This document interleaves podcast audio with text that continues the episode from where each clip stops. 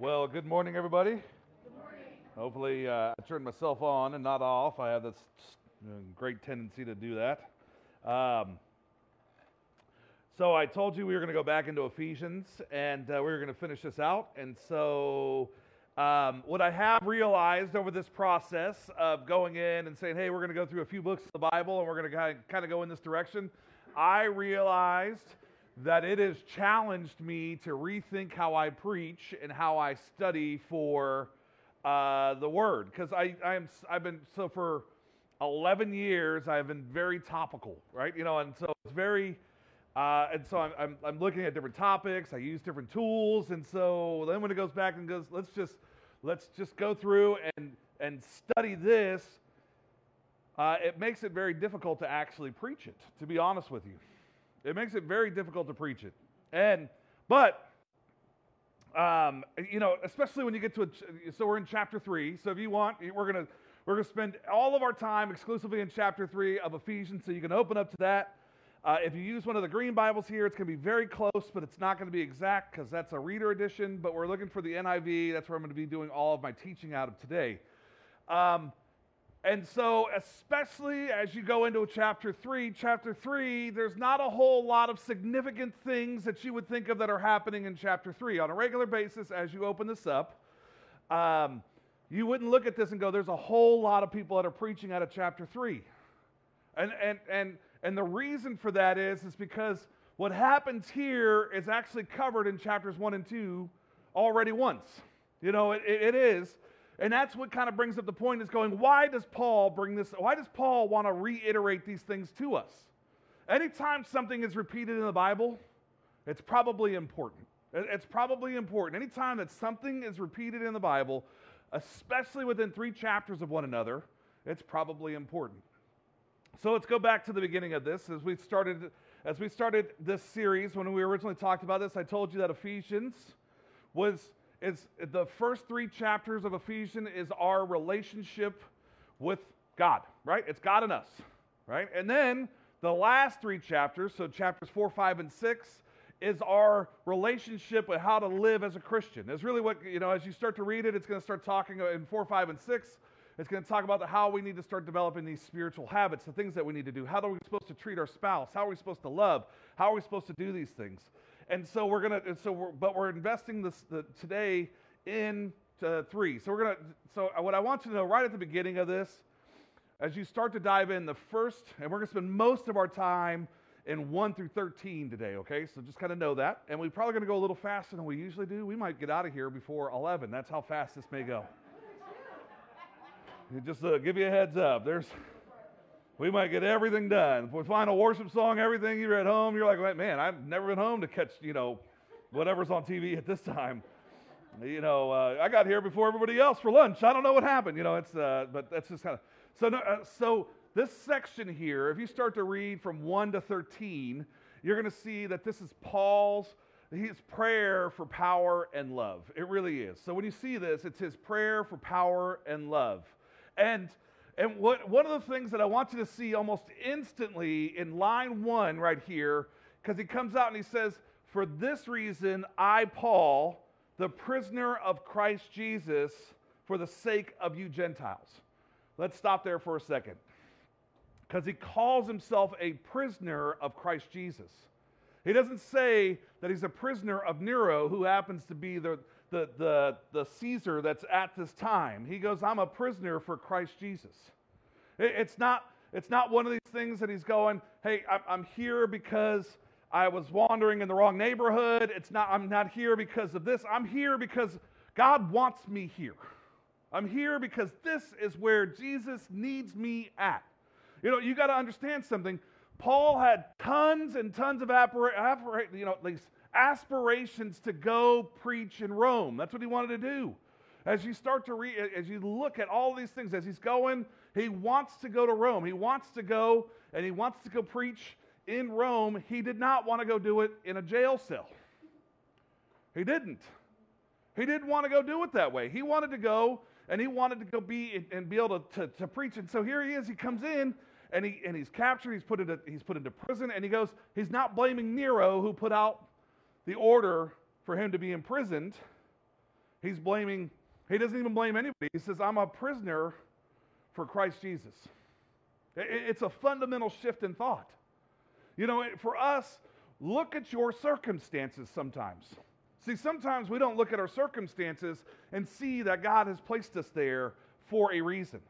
Right? You know, we, we look at this, and so some of us, perfect example, I hear it often, is that we complain about our jobs. Anybody ever complain about your job?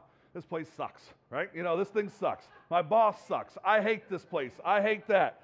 I, you know, uh, this, this, and this. I mean, I, am hoping that James didn't raise his hand now for like, because, but, but you could have, very possible. But, but what happens is, is that, is that we have these tendencies where we go, I don't want to be where I'm at at this current moment. You know, I don't want to be here. And sometimes we have to understand that we've been placed there specifically to reach somebody for Jesus. We've been placed there specifically for us to be able to. With Paul, Paul was in a jail cell. Do you think that he was in prison, or do you think the Roman centurion that was strapped to him was in prison?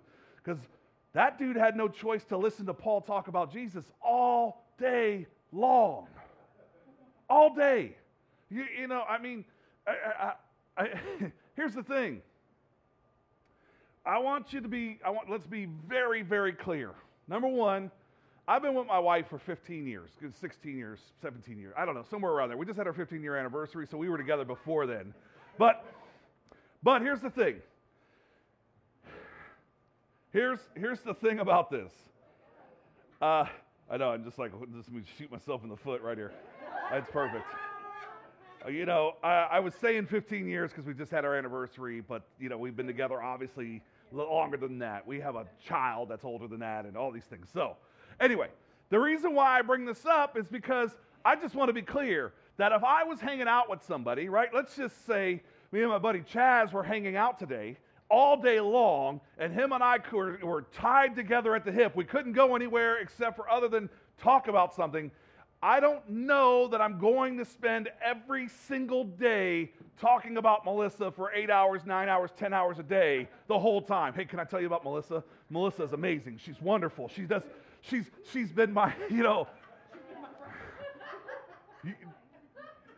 I don't, you know, so here's the thing is that if you read the encounter that Paul had with Jesus, Jesus eh, meets him on the road to Damascus. He, he, he, he takes away his sight. And then, but prior to that, he's out killing Christians. Right? And then he gets to Damascus. The, the, the scabs are removed from his eyes. And, but it wasn't that long. It wasn't that long. Jesus' public ministry was a total of three years. So if you think about this, that time that they had together was so impactful that Paul's going, You have to hear about Jesus. You have to hear about him. I am here to share the gospel of Jesus. Now, mind you, see, if I don't talk about my wife, it doesn't get me killed, right? It makes it to where other things don't happen, but it doesn't get me killed. Talking about her doesn't get me killed either. Talking about Jesus 2,000 years ago would. So here he is, eight hours, 10 hours, 12 hours, strapped to a Roman guard talking to him all that time about Jesus, and then writing letters, which is what this letter is to Ephesus. We're seeing this letter that he wrote to Ephesus, and this is what the guard has to listen to all day long. All day, every day. I mean, at what point do you go, okay, I'm in, right? Please stop talking. you know, please, I'll, I'll, do whatever you ask. You want me to go bring other people in here and have you preach to them? Whatever you need.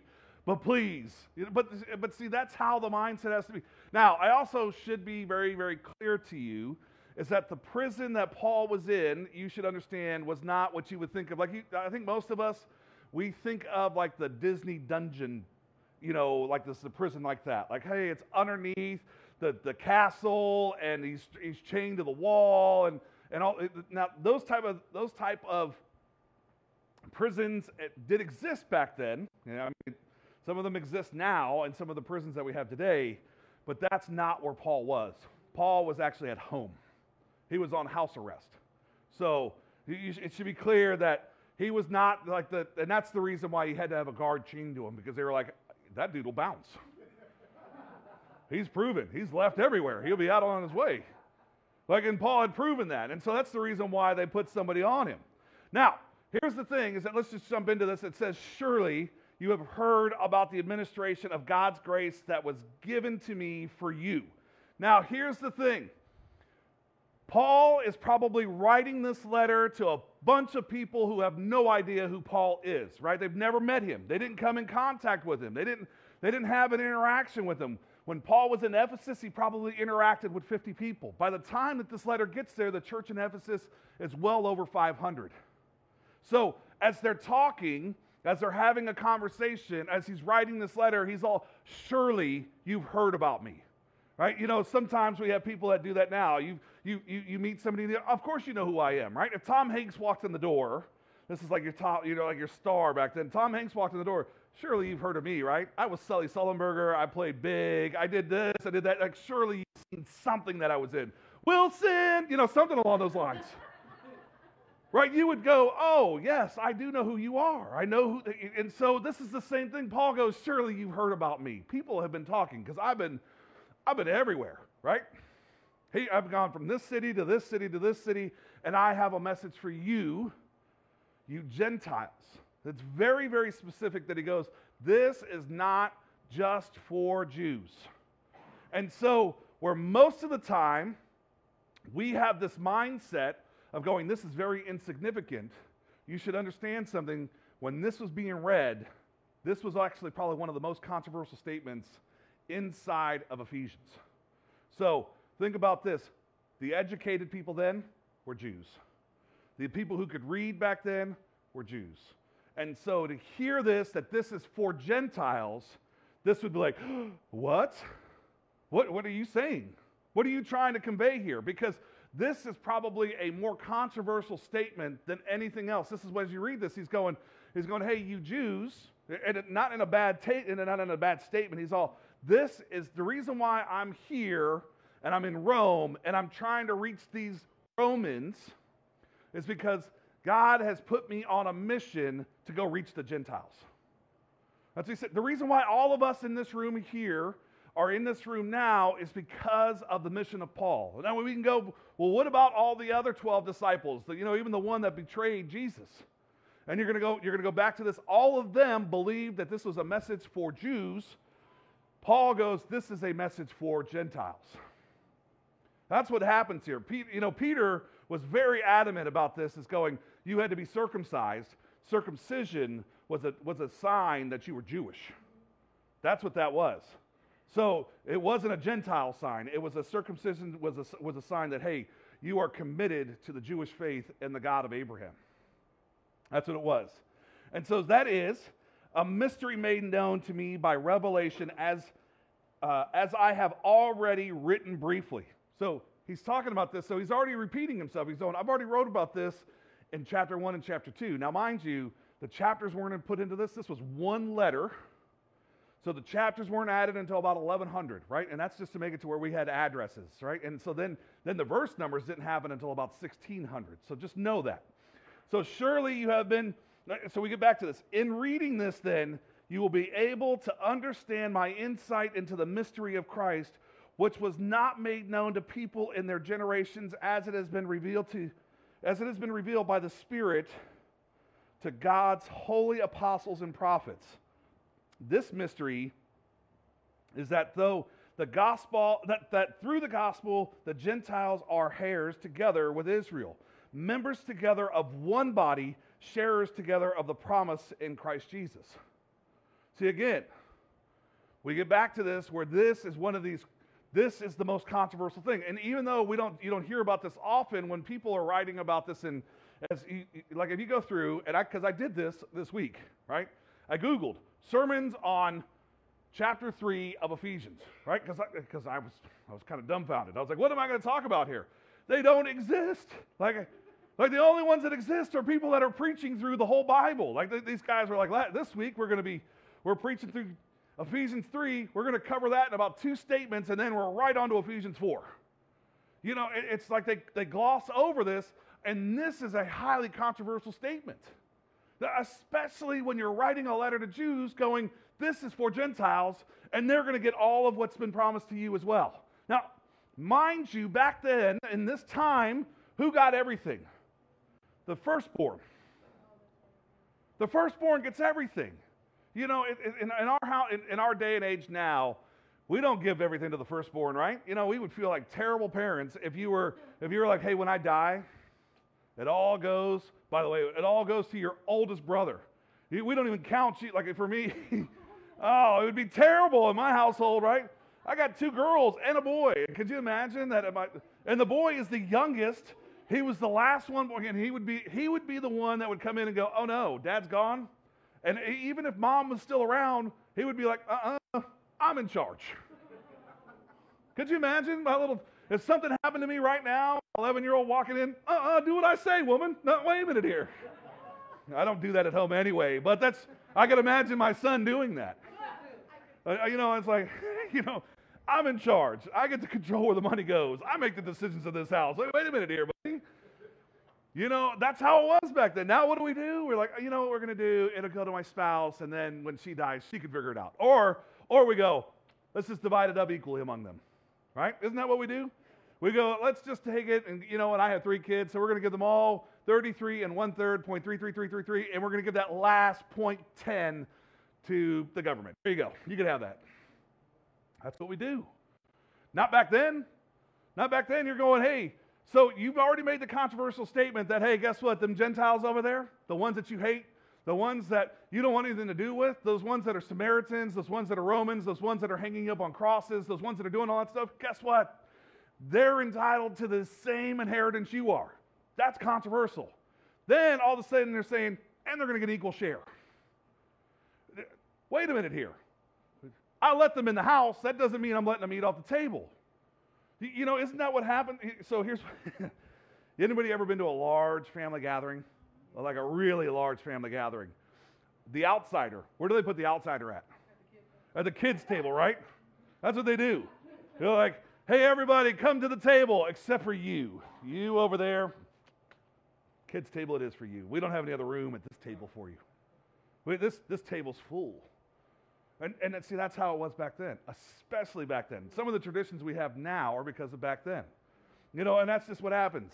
You know, and so as you hear this, just realize that this is a hugely controversial thing as you go into it. And so now it opens up kind of how we look at things.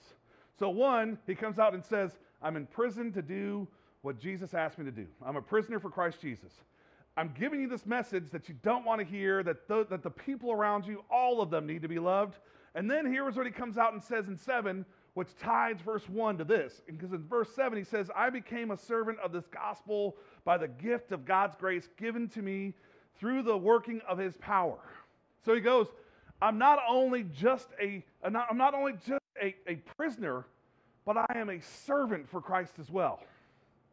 See, it's a combination of these things. And see, for a lot of us, we have to understand is that when God places us in certain situations, we might be a prisoner there, but we're also still supposed to be a servant at all times, no matter what the circumstances are, no matter why we've been put into this situation, no matter what's going on, no matter what's happened. We're supposed to be in this situation when we're there. We're going, God, I hate that you put me in this position. I hate that you put me in this job. I hate that you put me in this place. I hate that you had me do this.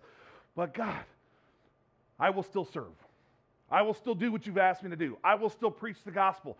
Why? Because you've already shown me so much mercy. Mind you, Paul, who was known as Saul, which by the way is the same name. You know, we get this big thing. His name was changed to Paul. No, Paul and Saul, Hebrew, Roman, same thing.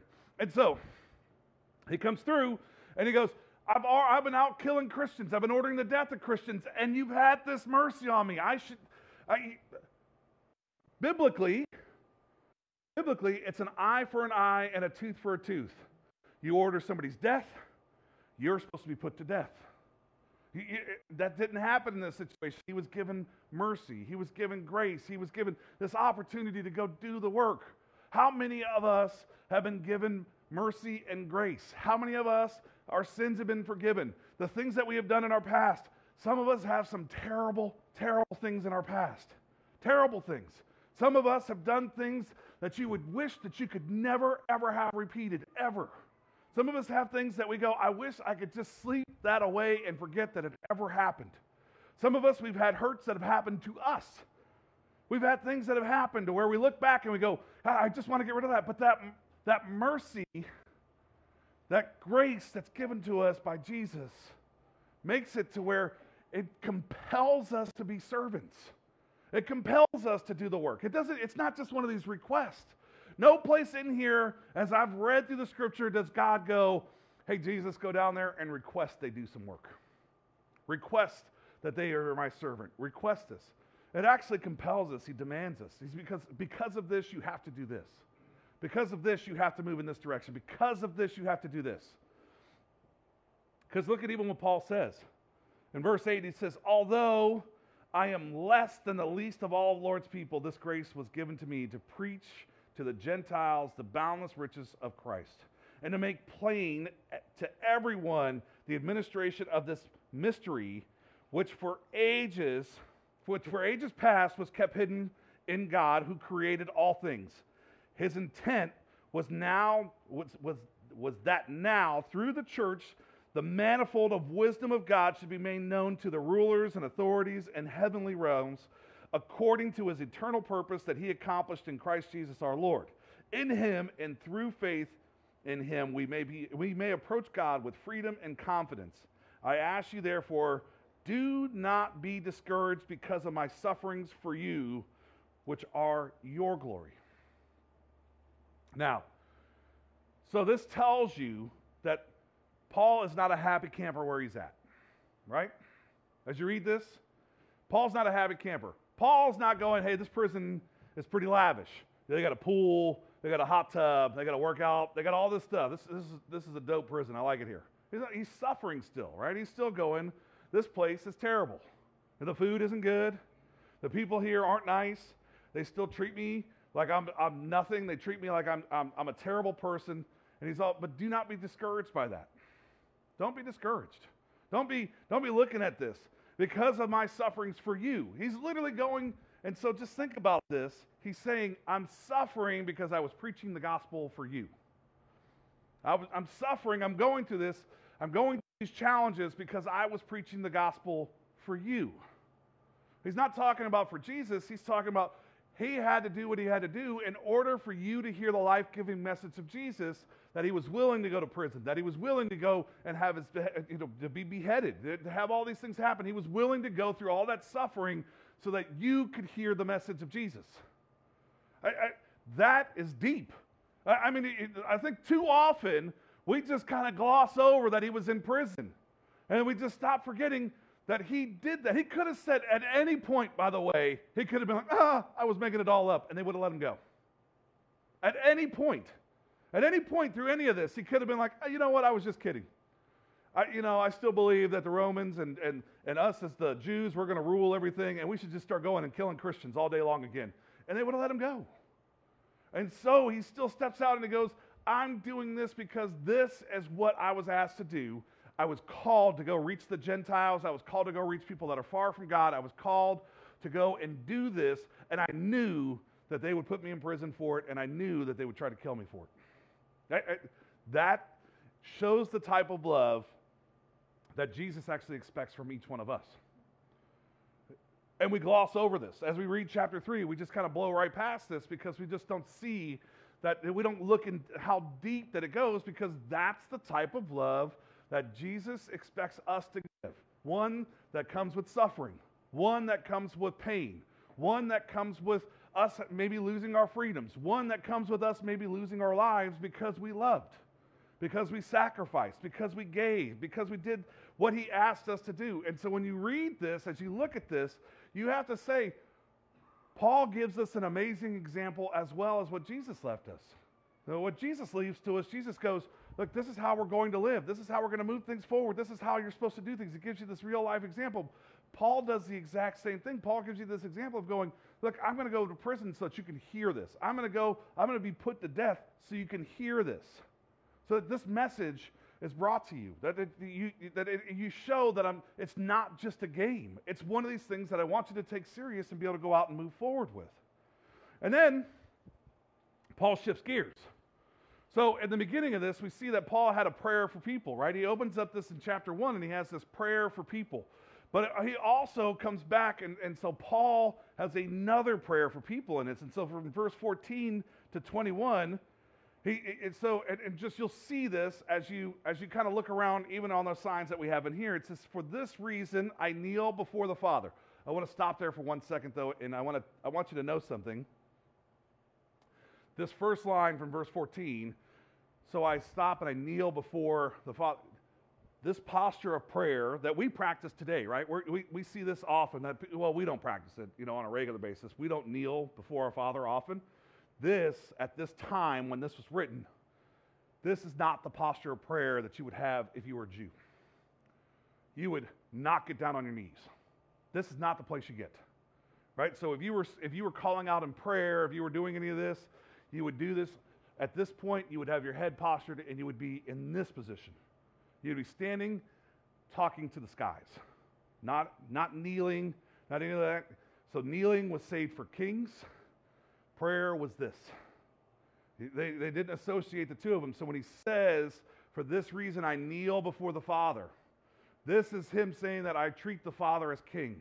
This is him saying that this is a, this is a different reverence. This is not just this position of me praying this way, but me praying in a position of going, I will submit and, and do what you've asked me. This reverence, this position of respect is where he'll be at. From who, eh, for, for this reason, I kneel before the Father, from whom every family in heaven on earth derives its name. I pray that out of his glorious riches, that he may strengthen you with power in his spirit and your inner being, so that Christ may dwell in your hearts through faith. And I pray that you, being rooted and established in love, may have power, together with all of the Lord's holy people, to grasp how wide and long and how high and deep is the love of Christ, and to know his love, or this love that surpasses knowledge, that you may be filled to the measure of all fullness of God. Now, to him who is able to do immeasurably more than we all ask or imagine, according to his power that is at work within us. To him be the glory in the church and in Christ Jesus throughout all generations, forever and ever. Amen. And, and so, now I want to tell you as you read this, right, as you, in case you guys didn't know, the book of Ephesians has some controversy associated with it. And the controversy is they don't know that Paul wrote it. They, it, it is attributed to Paul because it says, I, Paul. It, me, Paul, in jail. It's me, this guy Paul. That I'm trying to tell you, it's Paul. But we, it says that over and over and over again, but people believe that a scribe may have written this because Paul never, ever, in any other place in his writings, does he repeat himself like he does in Ephesians. He doesn't repeat himself. Like this, where as we see in 1 and 2, he repeats himself again in chapter 3. Because this prayer, while it's worded differently, it's almost exactly the same thing where he goes, well, I want you to know who Jesus is. I want you to know God. I want you to be able to go out and find freedom. I want you to have power, which, which is what, what is power today? Power today is knowledge. And so I want you to be able to know what God has in store for you, and then I want you to go out and make a difference that's more, that's immeasurably more than what anything that anybody believes that you can do. If you look around here, it's the same prayer from the beginning of that, it's the same prayer from inside of Exodus. It's the same thing. It's know God, find freedom, make a difference, or go, uh, know God, find freedom, discover purpose, make a difference. And as you hear that, this is what God really wants for us to do. This is the direction that He wants us to go. He wants us to know Him, but know Him so intimately, know Him so well that you are willing, that you know the love, that you are willing to sacrifice, that you are willing to go to prison for it, that you are willing to go and do the work. Now, that doesn't mean that you go out and commit crimes to go to prison. So be, let's be clear here. That doesn't mean that you go, hey, let's go rob the liquor store so I can get to, so I can get to prison so I can go preach God inside of prison. So I can go preach about Jesus. No, no, no, no. This is going to prison for something that you are uh, you know, that you are that you are accused of something that's not true. This is this is going to prison for your faith. This is going to prison if you go to China to preach the gospel. Eh, this is going to prison if you go to Iran to preach the gospel. This is going this is going one of these things that you go to prison because you are doing the work that Jesus asked you to do and then being called away for it. It's the willingness to go sacrifice, to be the missionary, to be the one that goes and loves, and those that are hurting, those that are far, and that Jesus doesn't get to because it's been restrained by the government. That's what this is. Now, does it apply here? Sure, it applies. Because there's plenty of people that have gone to prison for something that they've, that they've been accused of, that they, are, that they are found not guilty of later, and that entire time that they're there, they're able to reach somebody for Jesus, even if it's just one person. We call it a success in a church if we reach one person for Christ a year. That's a success. That's not a success, but it is a success. You know, and so when you look at it and you go, if I went and reached one person, if I reached two people, and that one person went out and reached another person, and that one person went out and reached another person, and, or that one person went out and reached 10,000, or that one person went out and reached 20,000, or that one person became a YouTube star and all of a sudden started reaching 50, 60, 70,000, a million followers. See, you have no idea what that one relationship may have meant to somebody that they went out and they did something that was so much more significant than you ever thought that would happen. That's what it means when you go in and you're doing the work of Jesus, even though you don't understand why you're doing the work or understand why it's happening, that you don't, you know what, I'm going through this suffering because this is where Christ placed me. This is where He has me. I'm going through this because you've asked me to do this work. You've asked me to go in this direction. You've asked me to do these things. I'm here at this job that I hate because I'm here to reach somebody for Jesus. I'm here in this guys, you have to think about something is that we run a coffee shop, right? And it's the coffee shop that we run. Why do we do it? We're here to reach somebody for Jesus.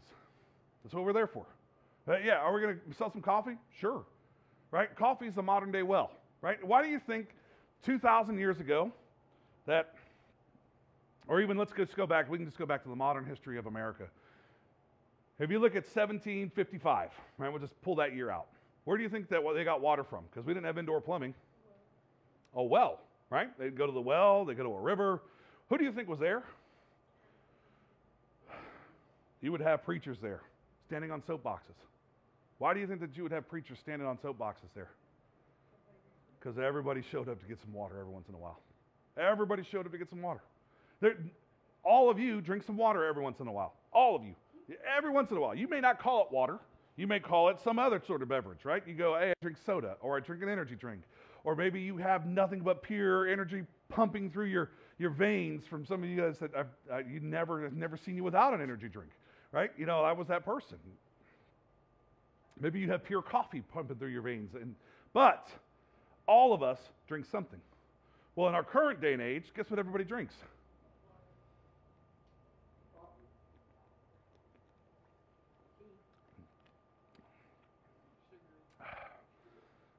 Coffee, tea, and, and a glass of wine now and then, huh?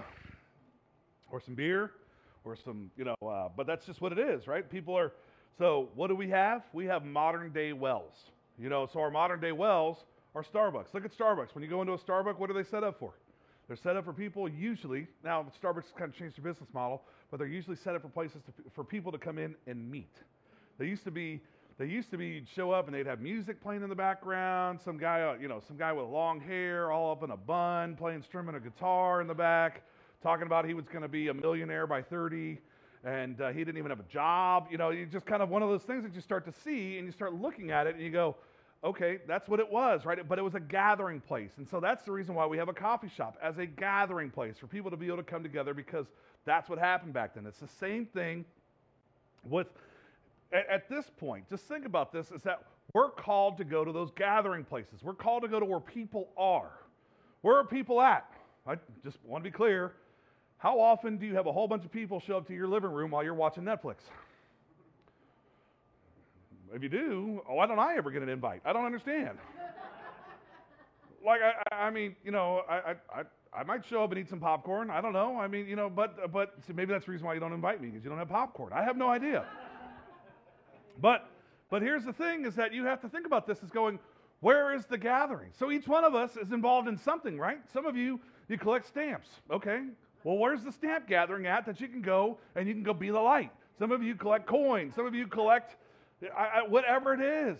Some of you are doing things that all have gatherings. Some of you you do the cosplay thing, right? You show up, you dress up like you know like a fairy, or you dress up, and I mean a fairy like a like an actual Tinkerbell. And, and, and, and some of you do these things, but do you go to those type of events and be the light? Or do you try to go blend in like everybody else?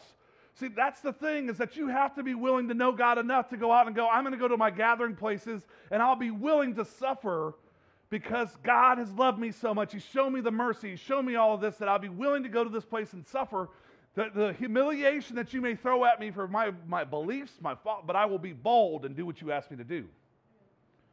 You, you see, that's the problem. Too often we walk out of church and we're not willing to go out and do the work that He's actually asked us to do. Too willing, we walk out of church and we go, oh, I got my, I got my pew miles in, woo, going to heaven. It's all going to be good. It's good. We get in our cars. We, go, we, we, we follow off on our, on our Nikes. We get through, we get out the, into the mission field and we stop acting like we're in the mission. We stopped acting like we're doing this job. We, we just go, oh, I, I did what I was supposed to do. I showed up to church. I showed up. I worshiped. I sang along with some songs. I, I might even put some money in the plate. That does not make you a Christian. You know what that does? That makes you an attender. That makes you a person that shows up to church every now and then, every now and then. That makes you somebody who will contribute to the mission, but that does not make you a person on mission out going into the mission field at all. And see, that's where you have to get back into this. And Paul's prayer is going, I want to have I want you to have the same power that I do, to be willing to go out and be bold, and be bold in your faith, and be bold in how you love people, and be bold in what God has called you to do. Stop being cowards. Stop being cowards, because that's where we've gotten to. We've gotten to this point of going, I'm going to be a coward. I would rather hide my faith and hide what's happening to uh, in my church, in my community, in the people I love, and I will be a coward and not share with people and not hold that the position that God has made me into as an ambassador for Him. I will not hold it in the esteem that it is. You know, I, I, I have two things that I'll share, and then I'm going to close out in prayer. But number one, we are called to be ambassadors for Christ. Do you know that people beg? They, they jockey to become ambassadors for the United States. They, they do all they can to be an ambassador. It's not because of the money. Because I'll, I'll tell you now, the guy, I, so I don't know if you, um, I can't remember the name of the movie off the top of my head now. There was an ambassador. He was in the Middle East. It is based off of a true story. He's waiting to, they're, they're, they're literally attacking the embassy at this point. They're attacking the embassy, and he's going, Hey, everybody else has to get out of here first. I'm, I'm the last one that's going to leave. And he's all, Before I leave, we're going to go get the United States flag off the top of this building. He's all, It doesn't matter to have bullet holes, doesn't matter what's inside of it. We're going to go get the flag off the top of this building. They will not capture our flag. And so he gets up there and he takes a bullet, and the people around him take a bullet, but it's the type of sacrifice that he did. We're not that way with Jesus. We've been sent out as ambassadors, and we go, we're, we're going to go out into the community. We're going to go out and do the work that He's asked us to do. We're going to go out and do these things. That's what we say. And then we actually walk out of the door and we go, You can just take the flag from me. You can capture me. You can do whatever, and I'll just do whatever you ask me to do. Uh, that's just how it's gotten to. You know, the same thing in the Middle East. You guys remember these? This is years ago. I haven't seen one recently. I also am not out on a mission for it, so please don't send me any of you have seen one recently. But they would take and they would line up Christians you know, and they would line up, and you would have 10 Christians lined up, and they would tell the first one, renounce your faith and convert back to Muslim, you infidel. And when they said no, they would just behead them right there. And so I'll ask you this question Is it the guy that's the first guy that has the most faith, or is it the guy that's the last guy? That's number 10. Because number 10 is just watched up nine other people had their heads lopped off, right? So you know they're not playing around. It's not one of these things like, haha, and if he is the one that gets to this point where they do the same thing, because he could have at that point, without judgment, right, be like, oh, mm, they're dead. Ah. See, the problem is, most of us, we're the first guy. Because when they go, tell me your faith, and you go, hmm, I kind of am a Christian, but what are you? Oh, you're a Muslim? We got some things in common. Oh, you're a Hindu? We got some things in common. Oh, you're this? We got some things in common. You know, like, and that's where our mindsets are. Instead of going, I have to stand true and I have to stand in the faith and I have to have one true worship and one, two, one true message and one true God. That's where we have to be at. And too often we are wavering. And see, that's the reason why Scripture talks about having us be the, this, this thing that is just going to be blown over with the slightest wind. Because that's where we're at. That's where most of us are. We just get blown off the track because of the slightest wind. And all of a sudden we're going, what do I got to do? How do I get back on the track? What do I, how, do I, how do I do what God has asked me to do? Because we're certainly not number 10 in line for being beheaded. And we're certainly not the guy that's going out there and we're not leaving until we get the flag. So, as ambassadors for Christ, we have to realize that one, we will be under attack. The choice of how do we respond. We can respond with power. We can respond knowing that we're going to face sacrifice, knowing that we're going to face hardships, knowing that we're going to face all these things that are going to come up. But we make the choice of how we respond. That's how we have to step into it. That's how we have to do life. And that's how we move forward. Next week, obviously, we're going to talk about a little more pleasant of a subject. We're going to talk about how do we love, right? Isn't that, you know, and we're going to talk about our marriages. And we're going to talk about those things as we go into Ephesians 4. So let's pray. Father, thank you. Thank you for today. Thank you for this message. Thank you for all of those that, uh, that are here, that are hearing this message, those that are on, that have watched through online, those that have experienced just this time with us. Father, we ask that you just pour this, this this, in, this amount of wisdom on each one of us so that we, we know where you have called us, where you have called us to be at, where, where have we placed ourselves because we were chasing after money or if we were chasing after these things, but recognize where you have called us to be because you have asked us to be your servant. And sometimes being your servant has placed us in positions that we don't like to be. And so, Father, we ask that we honor you and that we are the best servants that we can be in these different positions, whether that's at our jobs, whether that's at, at, at our groups that we go to, gatherings we go to, the places that we gather with others. We go there to do and to do the work that you've asked us to do and love the way that you've asked us to love. Father, we ask that as we move forward today, that you continue to just bless each person we come into contact with because you just kind of pour off of us as we splash into people, as we bump into people, that we are that we are so filled with the Spirit that it just oozes off of us and it just splashes onto people and they get to know who you are just because they're encounters with us. Father, help us be your ambassadors. Help us to think about the words that we say, the actions that we do, the how we love, how we communicate with people, how how how we are in our anger. Is it a righteous anger or are we just getting mad because we're frustrated? Help us recognize those things so that we can love the way that you love. Father, thank you for today. Thank you for all of those that are, that are watching online that, that, that whether they're sick, they're hurting, they're, they're just trying to get rest. Thank you for those that are there, and thank you for those that are in here that have, that have made this choice to come and, and, and to to assemble and not forsake the assembly of those as some have done. Father, thank you. And it's in your Son, Jesus' name, that we pray. Amen.